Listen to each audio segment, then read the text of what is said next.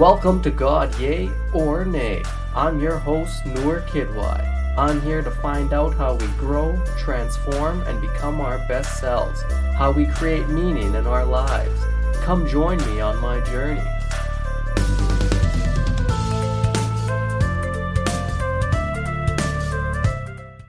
Welcome to another episode of God Yay or Nay. This is your host, Noor Kidwai. Thanks for tuning in. My guest this week is Stephen James. Stephen is writer and editor of the Raw magazine. It's an amazing magazine that talks about spirituality, sexuality, modern dating, and just a bunch of other really cool topics. We get into an amazing episode today about sacred sexuality and cool stuff like that. I hope you guys enjoy. Check me out on Instagram at NewerKidY. Like and subscribe to the podcast. Give it a good rating. That always helps. And we're part of the Comedy Here Often podcast network on 604 Records, so check them out too.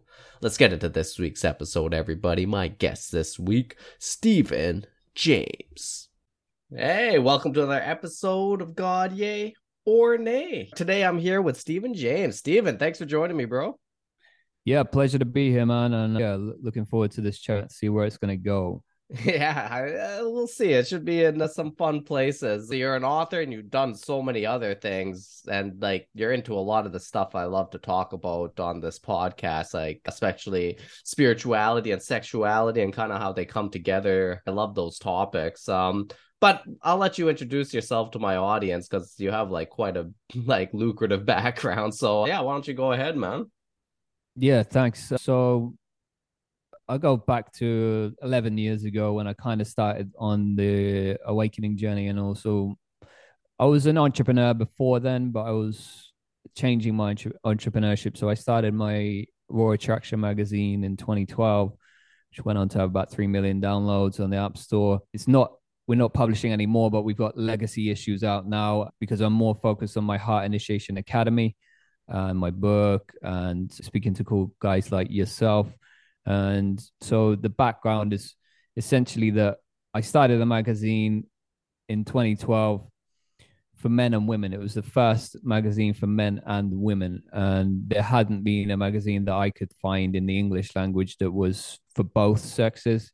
It was either men's advice, women's advice, very separate things.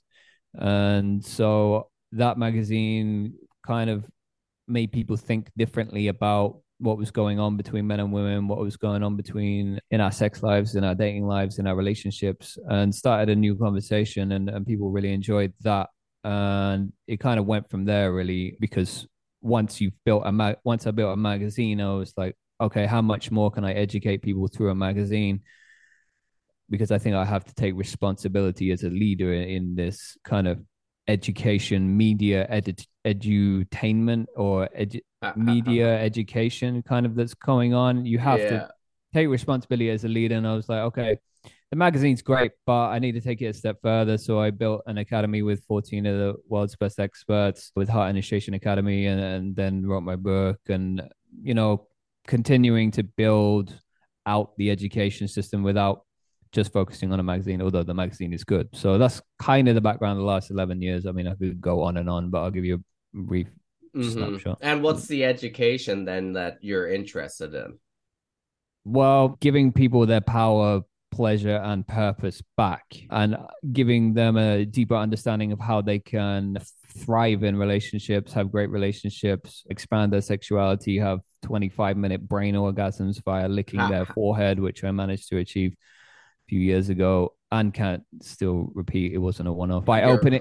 Yeah, that I did a podcast on that many years ago, actually. You can find that somewhere. I think it's called 25-minute brain orgasm podcast and you'll probably find it. Okay. But I think, yeah, it's this area, if you're watching on video, it's between the eyebrows. So I just discovered there was a sensitive spot for me. It might be for others.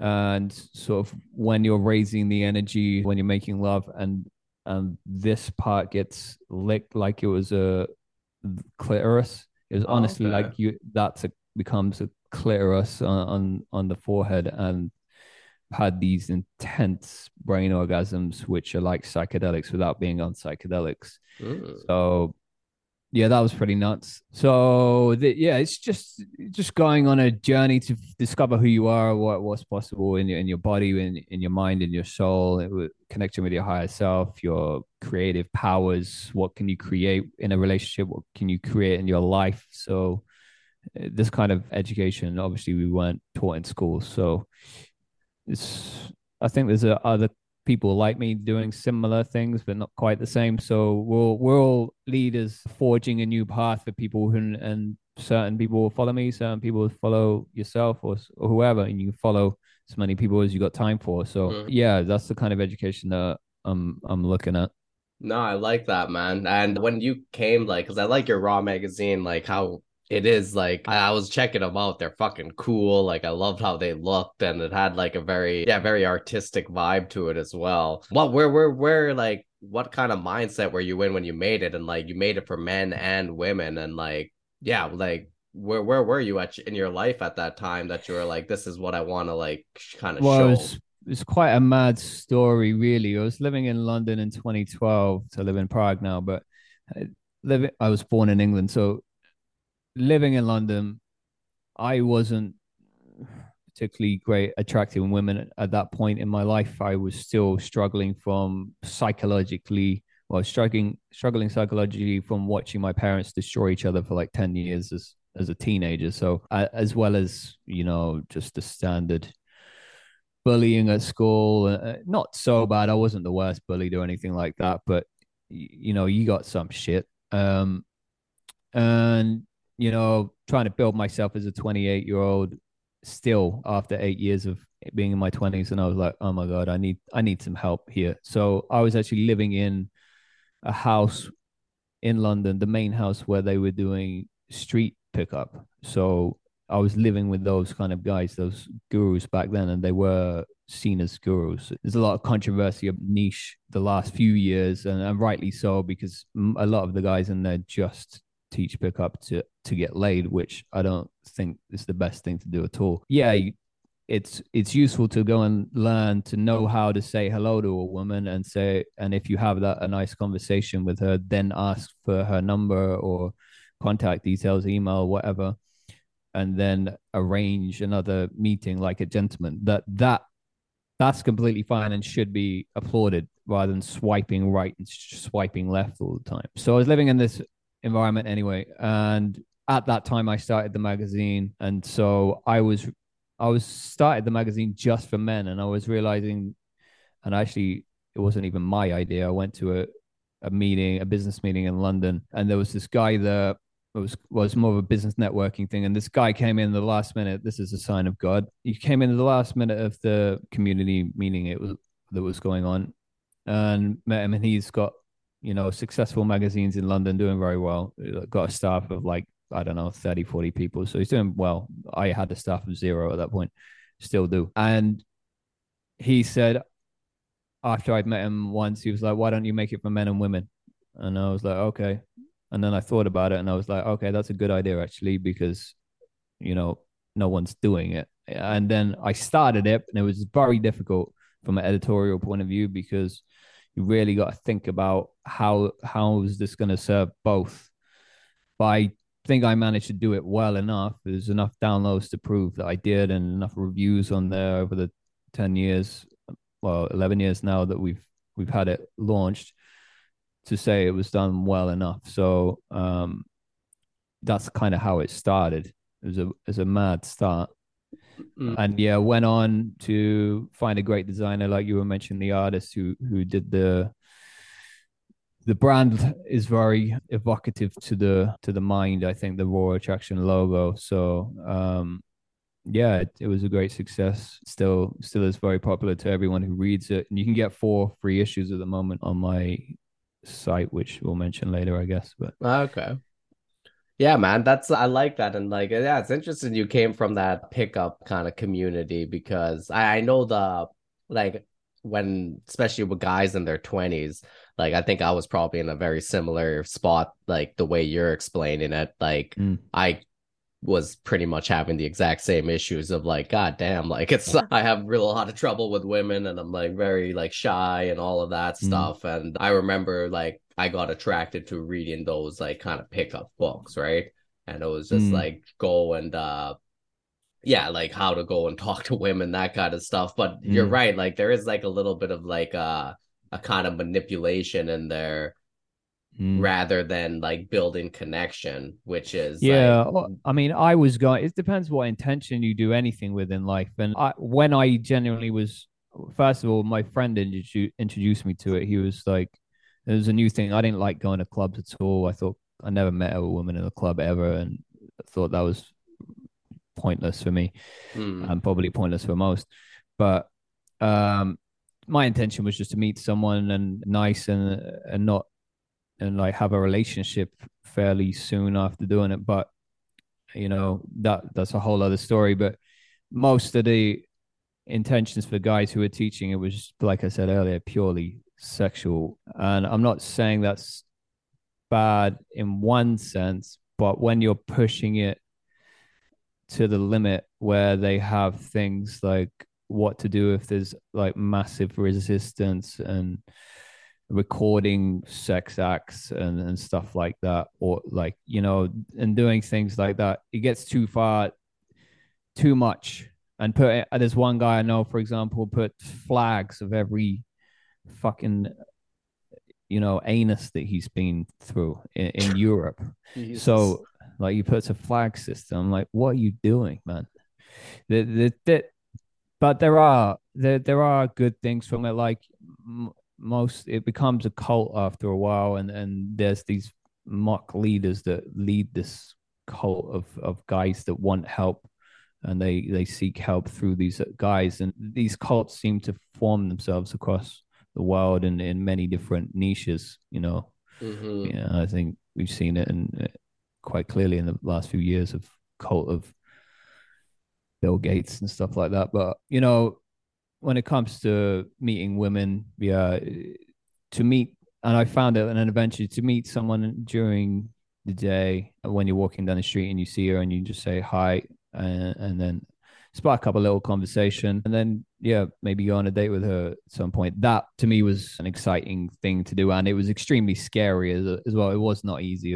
It's really damn hard to go and do that just when you feel it intuitively. And I would only go up intuitively if I felt like there was something going on, whereas often they're taught to just go up 100, do 100 approaches a week or whatever, and that becomes also making it like a farming game.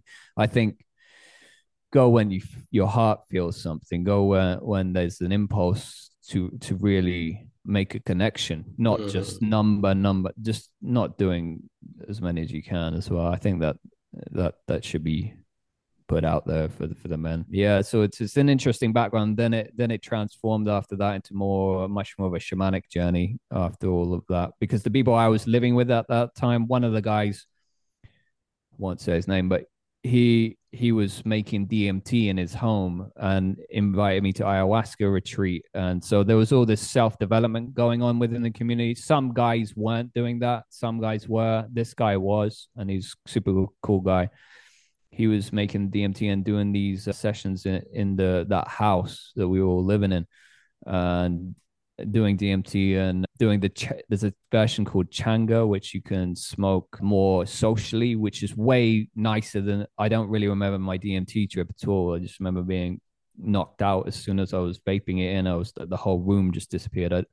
It was insane, that part. That's all I remember. Then I just kind of blacked out. But when he did Changa, he mixes it with another leaf, and it's more like casual, and you can do it much more slowly, and if you're in a group of people with some flowers in the room or something, it's just biblically divine in the room. So there was all these, well, I kind of got friends with him more and did ayahuasca retreat with him in Holland, and a couple of them actually. And then, because I knew I needed healing, like there was one, let's say, Russian woman in Prague that broke my heart, let's say, in a short story, but she kind of ripped me open, and then I felt the need to do a healing journey. So I went and did ayahuasca, and then I left that house and then started traveling around the world, went to Austin, Texas, joined the orgasmic meditation community out there. That was very fucking interesting. Theo Von, the comedian, he was also in that community, which is pretty wild, where you go and stroke a woman's clitoris for 15 minutes. Although I think they've disbanded the whole thing now, because again, it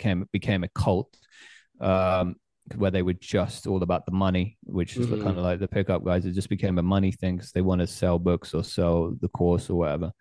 So, but the practice itself of oming, it's called oming or orgasmic meditation, is profound.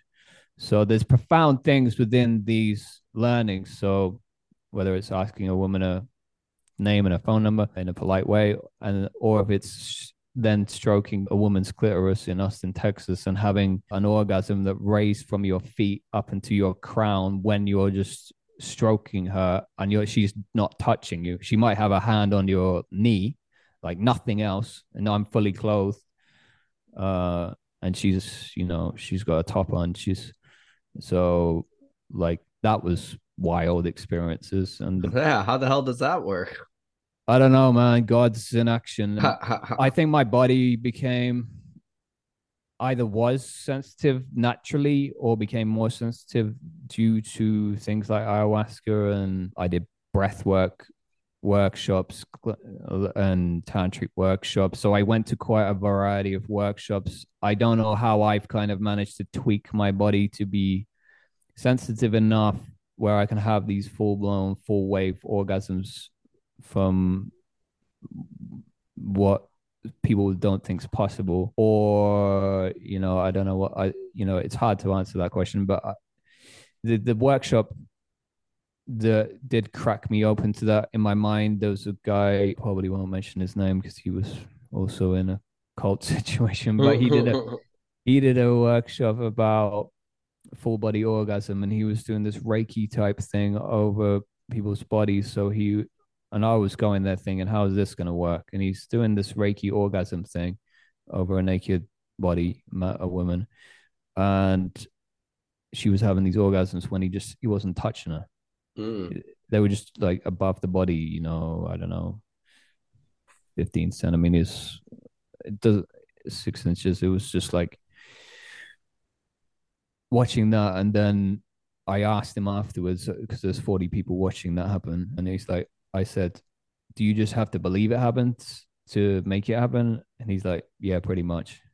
And then everyone did it. He was like, okay, you go and do it now, everyone else. He was like, so it was watch this and then go and do it, and everyone did it, and it was insane. So when you start seeing stuff like that and experiencing it, because I received it after I'd given it, because I think the women were receiving first, and then it was happening to me. Like the woman would have her hand above my neck, and I'd have these like neck orgasms or wherever. So you start to have those experiences, you start to believe reality is a little bit different.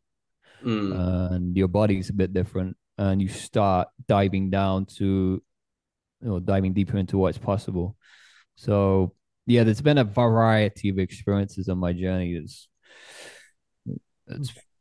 which I'll eventually be writing a little memoir about these years. So. Yeah, no kidding, man. This is that's quite a bit of like interesting shit you've been through, man. I know what you're saying with like ayahuasca, because I like ayahuasca kind of was my like transition into kind of like understanding my sexuality, also breaking me open to be more sensitive to like how you were saying, like different energies in your body and other people, being more intuitive, like being able to like feel other people a little more, which like how you say it will help with attraction. Like when you're, if you're walking and you will sometimes intuitively feel somebody else and be like, okay, maybe there is something that could be a deeper connection here because of that. So like, no, that's interesting. Like for me personally, like ayahuasca was something that really helped me understand my masculinity. And it really kind of showed me what like real authentic masculinity is and how to kind of connect with that. And that was something that was kind of missing in my life. And that kind of like really started a different journey for me. It honestly, it started this whole podcast, to be quite honest. Really? But yeah, like how long ago was that? That was like pretty much right before the pandemic started. And I did like a 6-ceremony it's quite a lot. Yeah, in Mexico. And basically that was kind of like a cracking open of my masculinity. And basically I came home with the message of like, start this podcast, which was in my head for a long time. And yeah, like once the pandemic hit, it was just like, all right, all my comedy shows are done right now. So like, it was just like, get your ass in gear and like do this. And yeah, my first episode is basically me talking about my first 6 ceremonies. And yeah, nice. I haven't done ayahuasca since 2015, and I don't know if I will do it again, but maybe in a small amount. But listening to hear you speak about ayahuasca again evokes all these memories and makes me think that it's ayahuasca is so much about the connection between the feminine and the masculine, because I believe the feminine is the body and the masculine is more of the consciousness, and we all have it within us. We obviously all have a body, and also the feminine is the soul, and the masculine is this higher consciousness, integrity, and unconditional love. And then the feminine has this nurturing love as well. So when you speak about it, it makes me think, well, usually when you do ayahuasca, everyone talks about you go and do it when you feel called, when the mother ayahuasca calls you. So that's the feminine of the earth, because this is made from the earth, the feminine body of the earth calling your feminine, which is your body and your soul, to come and have an experience with her. And she will show you as a being what she wants to show you, and you will interact with her, and you will something from that experience. We all get different messages usually. It depends on your intention, depends what happens. So yeah, it's made me think about that connection between the feminine and masculine. I think it is such a good experience once you if you're doing it with the right shaman, then yeah, it can be unbelievably great for you. Yeah, I saw in your like magazine, you talked about like that divine masculine, divine feminine a lot. How do you like describe that, and like how does it link with sexuality? Well, I describe the masculine and feminine kind of how my mentor taught me. I learned from a mentor in Colorado in 2015, 2016, and she framed it in the simple terms that the divine masculine is unconditional love and integrity, which is the simplest definition. And then the divine feminine is nurturing love and innocence, as well as you can add the things like the soul and the body is feminine and the consciousness is more masculine. And we all have this within us. And so that's how I define these parts of us. And most people are the average person is in the wounded masculine, the wounded feminine. And they have to if they want to step more into the divine, they have to go on a healing journey, which might include psychedelics, might include body work, might include breath work. Depends what that soul signed up for before it came down here. I don't know, you don't know, only God knows. So there's an engagement with the higher self in order to activate the divine masculine and divine feminine. The higher self, I also call the I am consciousness. So depends on what you call it really, but how it links to sexuality, well, you're going to have a more conscious relationship with sexuality, and it won't be so unconscious when you step in, because you'll be stepping out of the wounded version.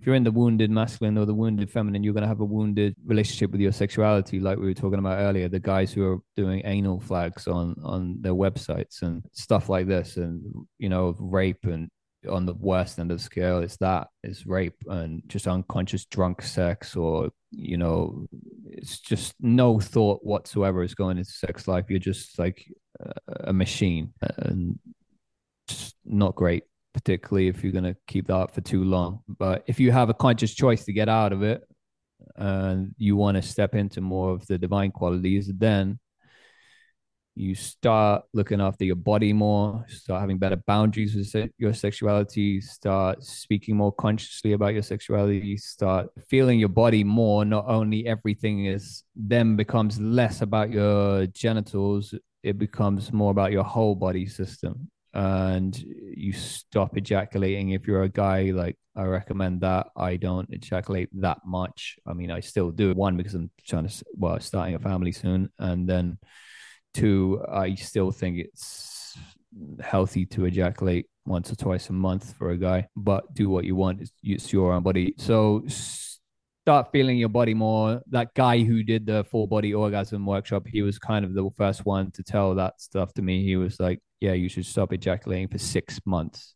I never made 6 months. I made 3 months. And I was like, okay, I had 3 months is my limit. And so he was the one that said, yeah, you've got to know your own rhythm as a man of when to ejaculate, rather than making it some addictive thing, which most guys have been psychologically duped into thinking it's a good idea to ejaculate when they watch porn, which is really not. And so you have to hack yourself out of that system, and the only real way is go cold turkey. It's like you're on heroin almost. I don't know. I don't know what the neurological data says, but you know, it's, you're addicted. So you have to snap yourself out of that by going cold turkey. And for the women, they have to allow themselves to feel more, stop using vibrators, because that will numb the clitoris and things, and have better boundaries, and only sleep with someone if your heart really feels it, and you know, have a conscious awareness around the rest of your body, your breath, as you, a lot of women can't even orgasm. So having a conscious relation with your breath during sexuality is good for both men and women, because with men, you can breathe the sexual energy around your body and therefore stop ejaculating. I don't use any clench techniques or anything like that. It's more breathing really hard through my nose and then out through my mouth, like pretty strongly. If it gets really intense, then make sounds as a man, like an animal sound. I won't do it now, but like a wolf or whatever your sound is, make the sound, because that'll stop you from ejaculating normally. And that'll bring the energy up, or how does that work? Yeah, it will bring the energy in. If you just focus on the sexual energy going around your body rather than just focusing down and out. Yeah. It's more like up and in to all parts of your body, your crown and to your feet. That's what it does. So what else was I going to say there? Yeah, grunting. That's where I stopped. Sorry. Yeah. So the sounds also, for women, need to make sounds. It's natural and helps the orgasm flow around the body and helps you be more present. So yeah, this is kind of what a conscious relationship with sexuality is. And we were born to be sexual, but I think we were born to have a more sacred relationship with our sexuality, rather than this disturbed way that most of the mainstream culture has described for the last, few decades at least. It's gone kind of corrupt in all senses. So we got to bring it back to the sacredness, and the sex becomes way much better that way. And you feel way more connected to the person, and you can actually have conversations with them afterwards and be friends, even if you're not going to be long-term partners. So yeah, that's kind of what my answer would be. No, man, I love that. And no, that's really impressive how you explain that.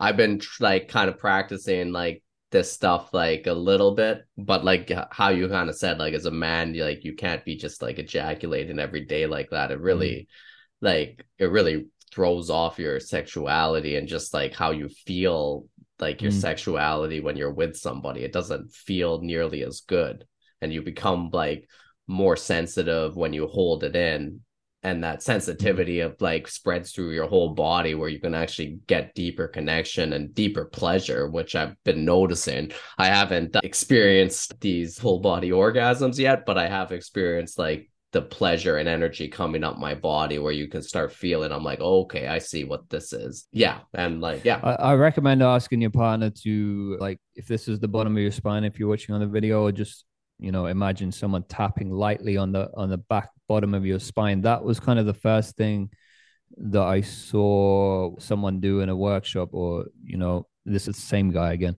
doing the full body orgasms and tapping there, and kind of also maybe rubbing slightly up the spine, like push, asking her to push the energy up. Okay. That honestly did a lot for me. And I think can do a lot for others, because one, you're asking your partner to engage and help you move this energy a little bit more. And she's like, yeah, she likes to help you. So, and just try it and let me know how it goes. But that what helped me a lot, because it started to push the energy up my spine. And so probably once you've done that works for you, then you start releasing, I don't know, it must do a lot to the neurochemistry in my brain to allow the point where I can have my forehead licked. I mean, I'm just thinking if my 21-year-old self heard myself say the stuff now, he'll be like, what the fuck are you talking about? He probably respected maybe, but I don't know. He, even 21-year-olds listening to me now must be like, what the fuck is going on? But yeah, you get to the point where you want to try new things and expand the orgasmic capacity in your own being. So why not have 20-minute orgasms or spine orgasms? I've even had one in my eyeball. I was getting a tantric massage a few years ago, and the woman at one point, she was sitting behind my head, and she just had her hand cupped on my eyeball, and I had a full-blown like orgasm through my eyeball. I was like, what is this? So even these experiences are like psychedelic orgasmic experiences. Why wouldn't you want that kind of thing? I mean, if you're a human, so. Yeah.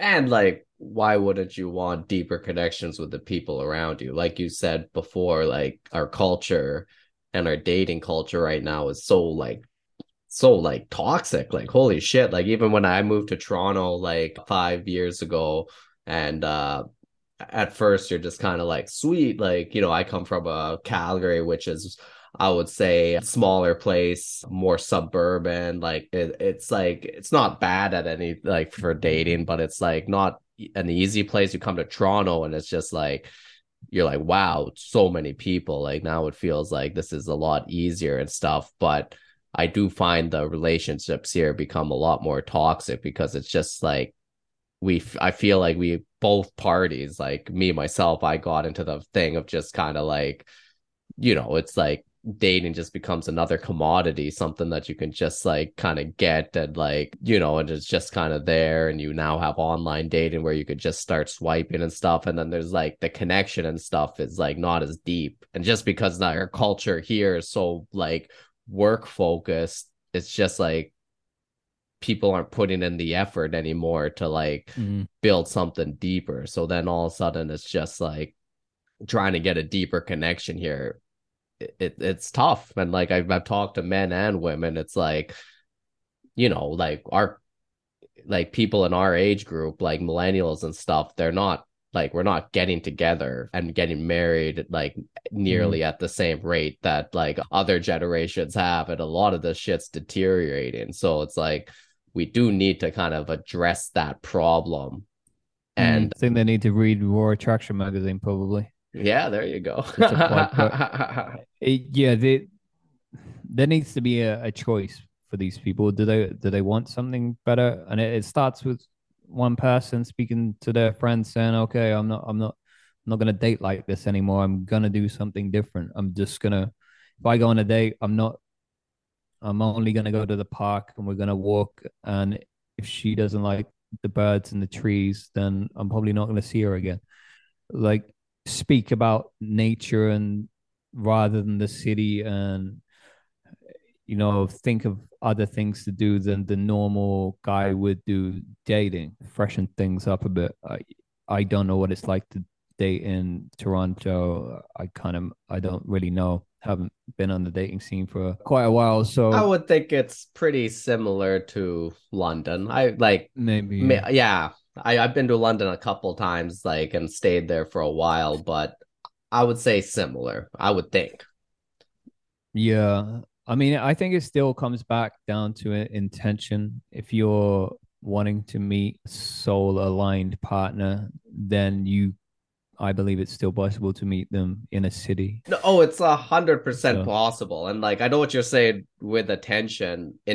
I mean, the one thing like I think is like just with how much hustle and bustle is in our modern society, plus with our phones, like with our like social media, dating apps and stuff. And then toss on top of that all the stimulation you get from like porn or any kind of other sexuality or sexual devices, like you're saying. Mm-hmm. On top of that, like we could have that intention for a deeper relationship, but that intention gets muddled in itself. And like that intention isn't there deep enough to like stay there enough. So like you might have that intention one day, or you might have that intention the first couple dates with somebody, but that intention starts getting muddled. And I see this with like so many people, and like myself, I've kind of struggled with it myself, where now I understand it's like you have to really keep that intention as something deeper inside of you, or you're not going to be able to get any kind of relationship.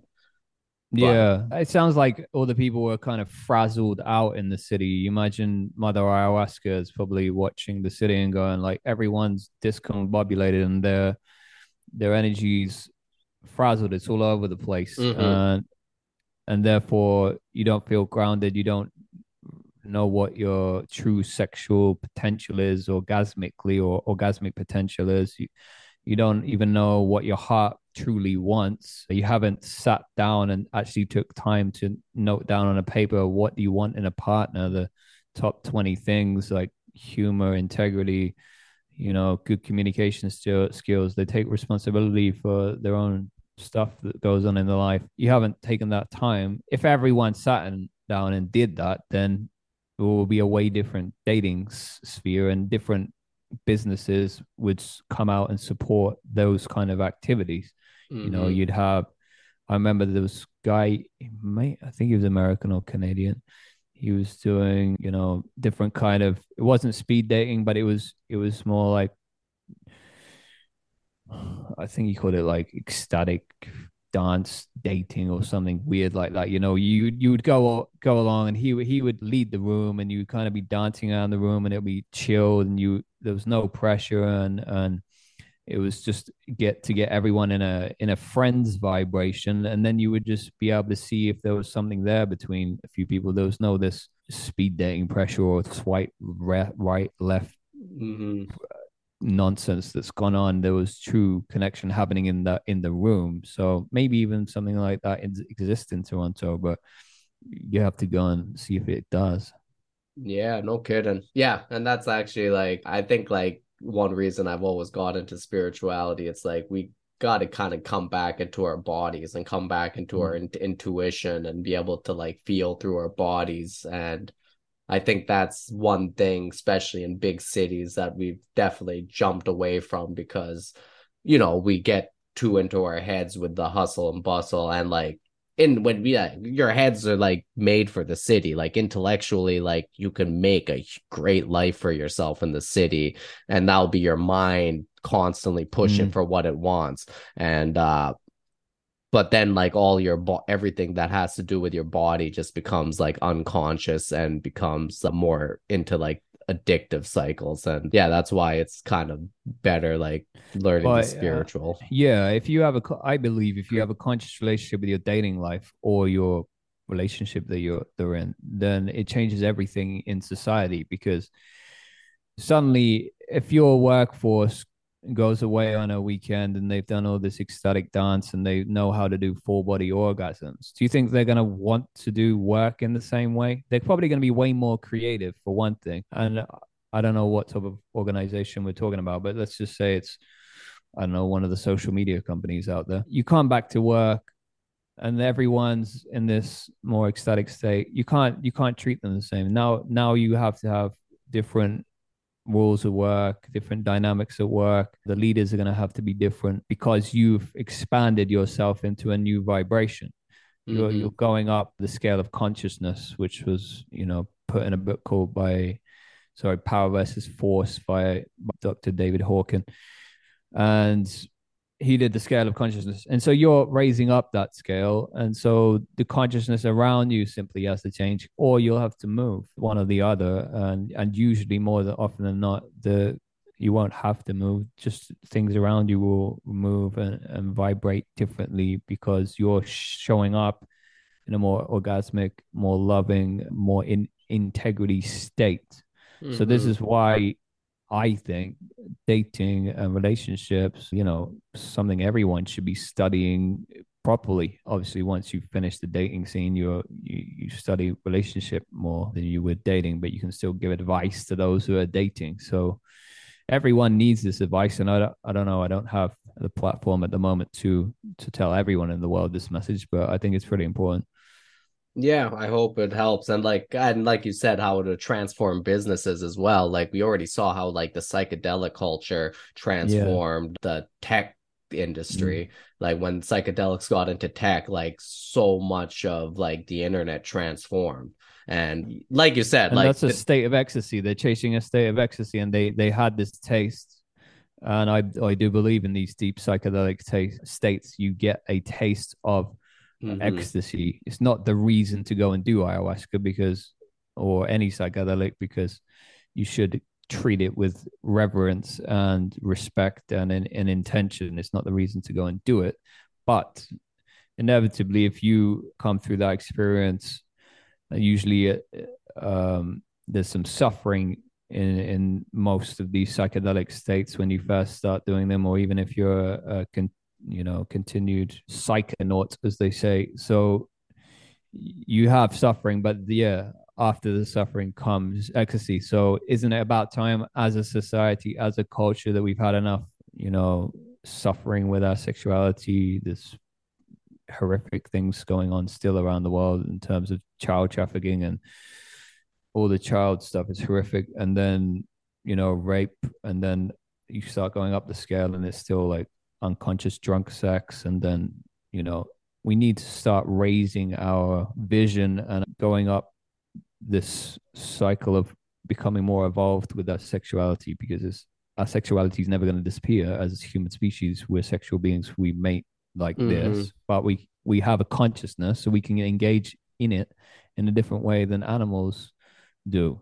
And because there are these teachers around the world like myself and others who can teach these more conscious ways to interact with our sexuality and our genitals and our bodies in general, because it's the whole body system, then there's an opportunity there to develop this within our human life, So if somebody is like listening to this right now, and these are kind of like pretty new ideas for them. Like I know people who listen to my podcast will probably have heard a lot of these ideas, but like if this is kind of new, especially with the sacred sexuality kind of talk, what would you say like a good starting point, maybe just like little simple practices they can do, or simple different outlooks or way to look perspectives that they can take on that might kind of help them go into a way of like focusing on their body more and having more healthy relationships, having more healthy sexuality?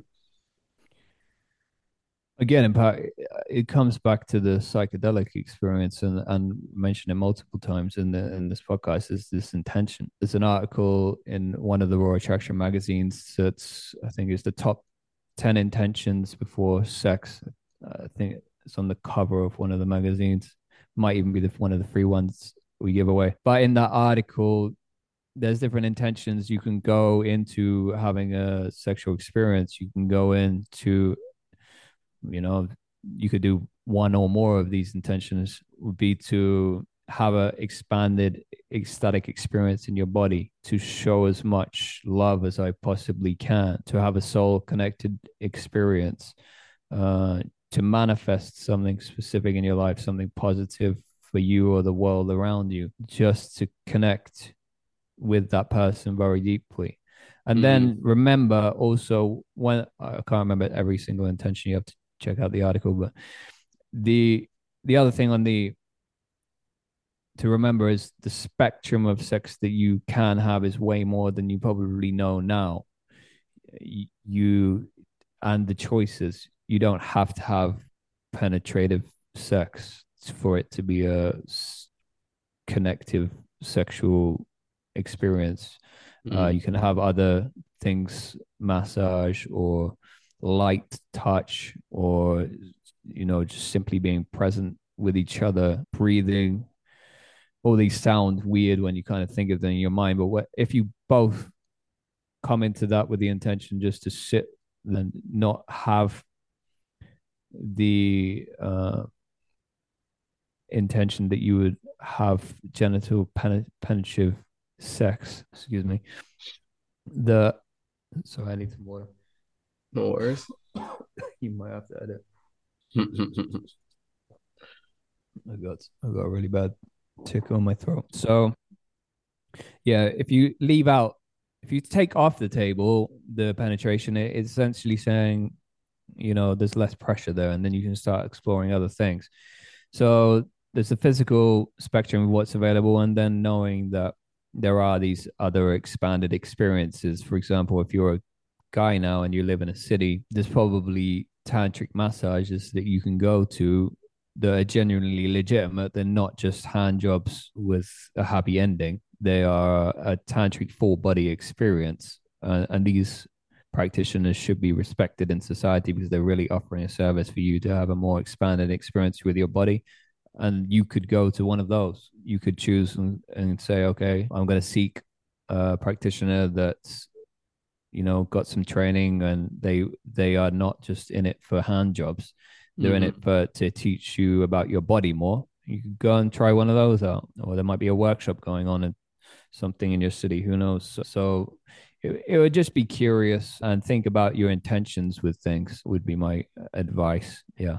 I love that, man. And like you said, intention. I love that. Now, that's actually the perfect way to start it out, because like, you're correct. Like when you have an intention, and I noticed like when I was in my early 20s, especially, if I had an intention, like my intention was always just to like get laid and penetrative sex. And I was just like, that's my intention. Like I want that. And like, it's just a lousy intention that like especially when you're young, you'll just like, it could just be quick sex that's over, and then all of a sudden you're just sitting there like, okay, job done. Like it's just like dumb. But like when you have intentions that are deeper, like you were saying, more connection, deeper pleasure, like feeling somebody else's soul and stuff like that, I love. And like that's something we can like actually have like better intentions in our life, because if we can try to keep that intention of like, hey, I want a deeper loving relationship, and kind of keep that intention,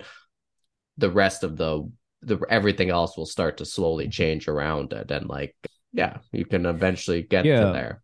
It's just really connection between having the intention between the connection between your heart and your mind, because yeah, it's pretty normal for guys who've been growing up in this ridiculously over-sexualized culture with porn and everything that we mentioned going on to be driven by their genitals. I can't say that's not going to happen. It's going to happen. But you have to remember your heart exists, and you have to remember your higher consciousness exists. And when you start integrating those with your genitals, then it works. If you just go by the genitals, then no, like the culture that we have around us is going to be insane, and it has been insane. Fortunately, we're evolving as a species and we can get out of it. But yeah, it's just, don't shame yourself if you feel sexual, but integrate it with your heart and your higher consciousness. All right, buddy. That was awesome. All right. I got one more question. It's the name of the podcast. I'm pretty sure I know the answer, but Stephen James, God yay or nay? Yay. It's definitely yay for me. Do you want a short answer or a long answer? But my long answer would probably be way long. Well, give me the medium long. The medium long. I mentioned before the podcast, well, I like to say it's my good friend, but he's not. Ricky Gervais, the comedian, he believes he's an atheist. And I think he has this concept of God that is kind of in a cloud above and looking down. He's outside of us. And I know that because I've watched him the last 23 years and watched all of his stuff and how he speaks about God. But yet Ricky also believes in the soul. For me, that's an oxymoron or a contradiction, because the soul, if you believe in the soul, like you believe in the divine, you believe in the spirit, you believe that there's something else here that is not visible via the eye that is divine, that we all have. And so that, for me, he believes in what I perceive to be God. It's this interconnected force, this divine nature that we often see in psychedelic ceremonies, or we can see in nature, or see in another human or a child or whoever, that we're all connected here, and there isn't an outside force that's doing something to this universe or this world. It's just here, it's here, and it's everywhere. And it's integrated in everything. And if it's not integrated in something, because Ricky also talks about things like, okay, if there was a God, why isn't everything great? And why is there so much corruption? And why is there not enough justice for, he talks about the animals a lot, and the abuse of animals, and, you know, obviously abuse of children. Why are all these things? Well, those things have been disconnected from this force, this love force, this divine force that's pure love beyond what we can even imagine. If we went into it, we would die immediately. That's just what you kind of go into on high states of DMT or 5-MeO-DMT. I've heard people go into this kind of love universe and don't know how they're going to get back. I think that's what it's like. It's a death into pure sacred geometry, love consciousness. That's what permeates everything. But these corrupt things, you know, there's quite a lot of corruption in, well, all around the world, in America especially at the moment, and just everywhere. And these things have been corrupted, and they've used other forces which were here, which I haven't talked about today, but, you know, these forces which causes spiritual war on this planet, which were darker forces, but they've almost all gone now. And so there's this melting happening, there's this almost psychedelic experience that many people are experiencing through this awakening, where reality is coming closer and closer to truth each day. Every day there's more truth coming out, more truth. And so that truth, which is love, which is justice, is going to permeate this reality so hard that nobody is going to be able to deny God anymore, even probably Ricky Gervais. I think that's my medium answer. That's a solid medium answer, my man. All right, Stephen, thank you so much for joining me. This was amazing. Yeah, let my audience know, anything you want to tell them about, because you were talking about your magazine and anything else. Please promote it right now. Yeah, so I still got the magazine, and I've got my audiobook and my hardback book, and also these meditations that I've done, but they're all on a gift page for your audience. So if you go to www.steve.gifts, then you will find it, and you just have to sign up your email, and then you'll get all those things, which are 4 magazines, half my audiobook, and then these meditations and this True Divine Self map. So hopefully that's helpful for your audience. That's very helpful. I'll toss that in the podcast description for everybody. Yeah. All right, man. This was so much fun. Thank you so much for doing this, Stephen. Yeah, it was a pleasure. And yeah, hope to be in touch soon. So yeah, keep going with what you're doing, and thank you for the opportunity. Thanks, buddy. All right. That was another episode. Thanks for listening, everybody. Please like and subscribe to the podcast. Give it a good rating. That always helps. And share it with like-minded people. I really do appreciate that. You can check me out at NewerKidY on Instagram, or check out my website, NewerKidY.com. You can see my comedy. You can see my comedy dates that are coming up and all that other information. We're part of the Comedy Here Often podcast network on 604 Records. But I'll see you next time on another episode of God, Yay, or Nay.